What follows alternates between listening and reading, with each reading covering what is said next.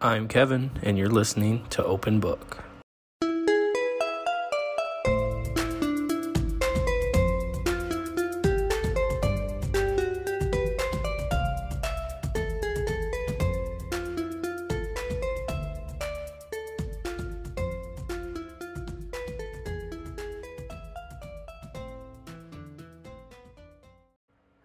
Welcome back, everybody, to another episode of Open Book. As always, I am your host, Kevin Johnson. Um, I'm here to um, let you know that I am coming in just a little bit late. Um, I've had some stuff going on in my life here re- recently that made it to where I couldn't really post. And the story we have today actually kind of, you know, mirrors the stuff that has been going on, which I will explain a little bit more after the story. But we're going to go ahead and um, jump right into it this week. Um, we have a story by Heather Lea Whitman.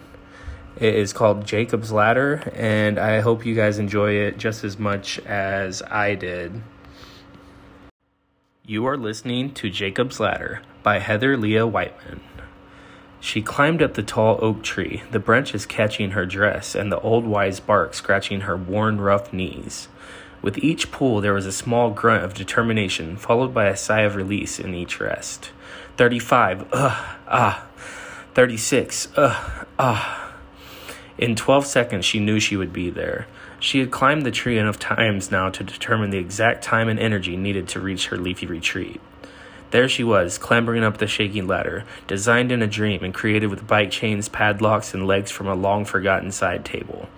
Half the fun of climbing the ladder was seeing the rusty corrosion of the age old chains and knowing it could give way at any minute. She had made it. With one last sigh, she hitched up onto the floor of the hideaway and wiggled around, curling up her legs into the cramped space to feel less twisted.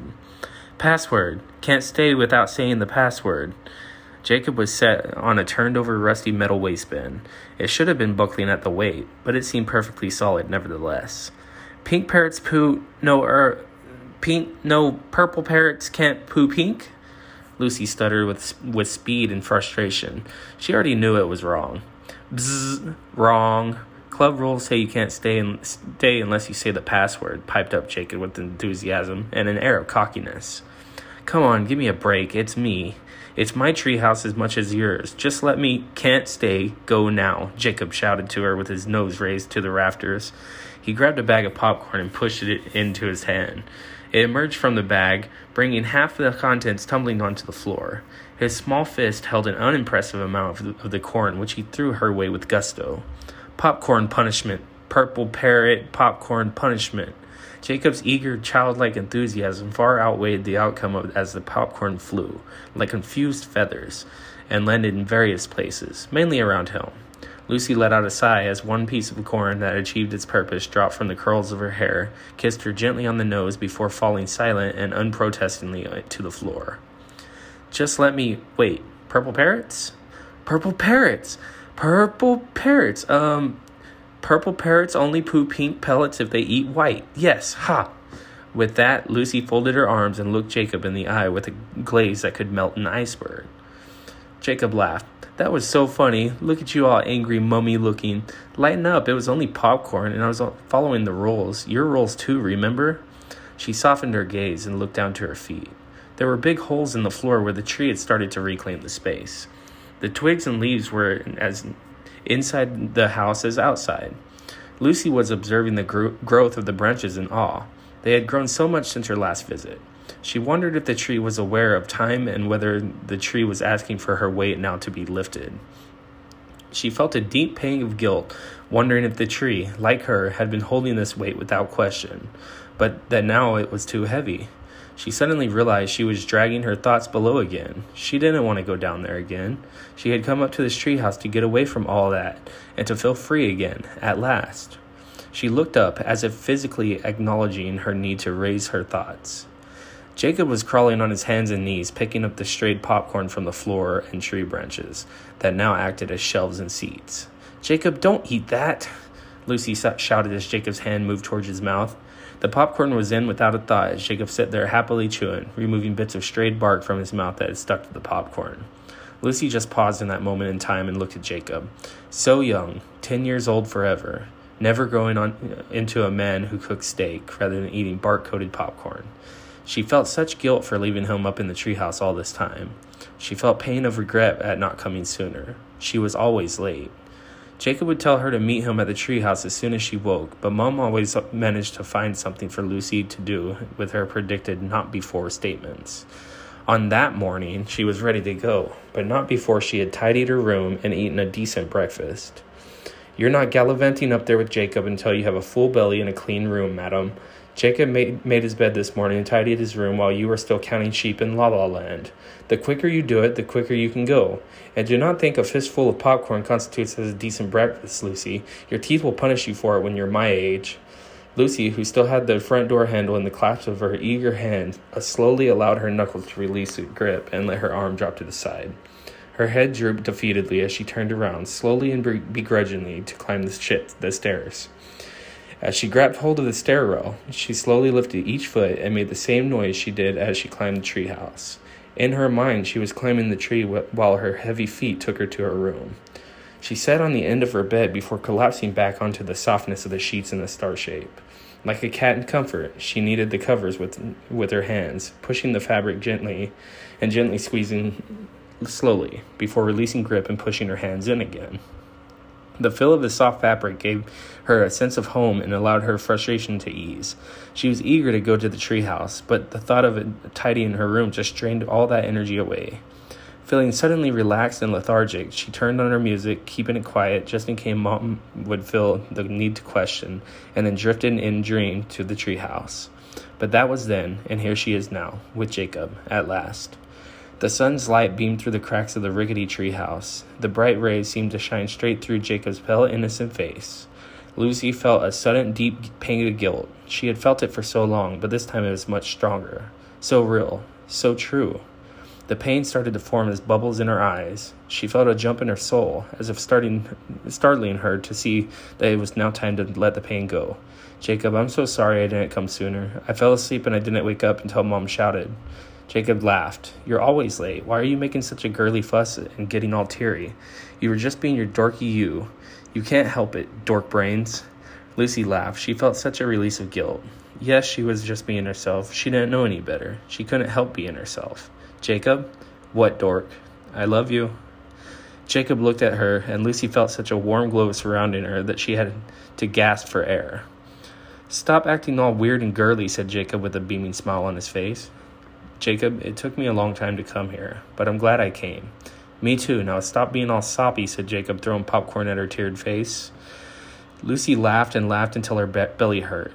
Then Lucy just cried. She sobbed heavy hearted t- tears. Jacob quietly sat down next to her and placed his little arm around her. For a moment, there was a crisp silence in the air that had the, a presence of trust. Jacob looks toward, towards his sister, catching her eye. It's okay, Lucy. It's not the end of the world. Lucy raised her head and looked intently into Jacob's clear, bright eyes. But Jacob, do, you do remember, don't you? Jacob, you do know that you fell from that silly old ladder. It's been so many years, Jacob. I couldn't face it, but now I accept it. But do you know where you are, Jacob? Her bubbled eyes looked intently at him with such pain. The silence pervaded the air as the bubble dripped into the bare floor and soaked into the forgiving wood of the old oak tree. Do you know you have died, Jacob? Jacob looked at her with such sympathy. He looked down to his sister's hand and gently touched her with his soft feathered fingertips. Lucy felt a rush of calm flow through her body.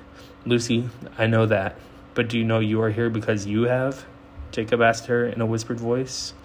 Lucy looked at Jacob, then she looked down to the hole in the floor of the treehouse. There was no rusty ladder there anymore. It fell so many years ago on that dark day she fell asleep too long. Now, as the truth hit her, Lucy felt the roots, of the tree touch her old weathered hand and the leaves intertwine around her brittle nails. She wondered then how she had even imagined such a frail body could climb such a tall tree. She looked at Jacob, and he beamed down a smile so bright that it glowed within her.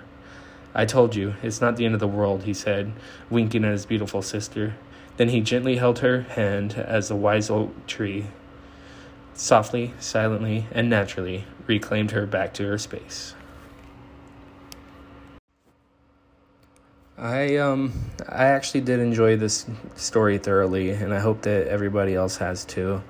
Um the big the big takeaway I get from this is you know I've I've kind of talked about you we'll talk to you guys at first and kind of let you know that some stuff was going on in my family and stuff that made me post late and that being that my father-in-law uh, he passed away recently uh, he was a little sick and he kind of went under you know so we've we've had that we've had that sense of you know death and dread and and sadness here recently.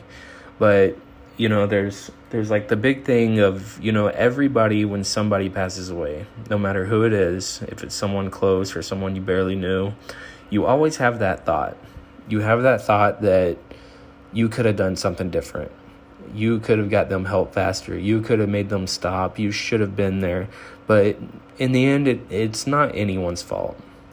Um, you know, the universe, God, whoever you believe in, they they you have a plan. And that moment set in stone. That's when things are supposed to happen for you. And nothing anybody else can do can really stop that. As far as the story goes i i really like it. I like that there's a twist you know she's old now she's not young anymore she went through her life and everything and she's she's held this guilt her entire life and you know that's that's no way to really live. Just you need to accept that whoever is gone is gone and it's not your fault. But I've, I've really thoroughly enjoyed this story. I like the way that she kind of puts a dynamic, and she does she does really good with her detailing. Like I I liked uh, you know how she explained exactly how the ladder worked and you know exactly how the branches were going through the tree and you know kind of how how stuff felt and it, i mean it really kind of touches you um, let me go ahead and give a little bit of background on heather lea whitman um, heather lea is a mother of a poet well a mother and a poet writer from blackpool Blackpool, who has been sharing her poetry on Facebook for around three years now.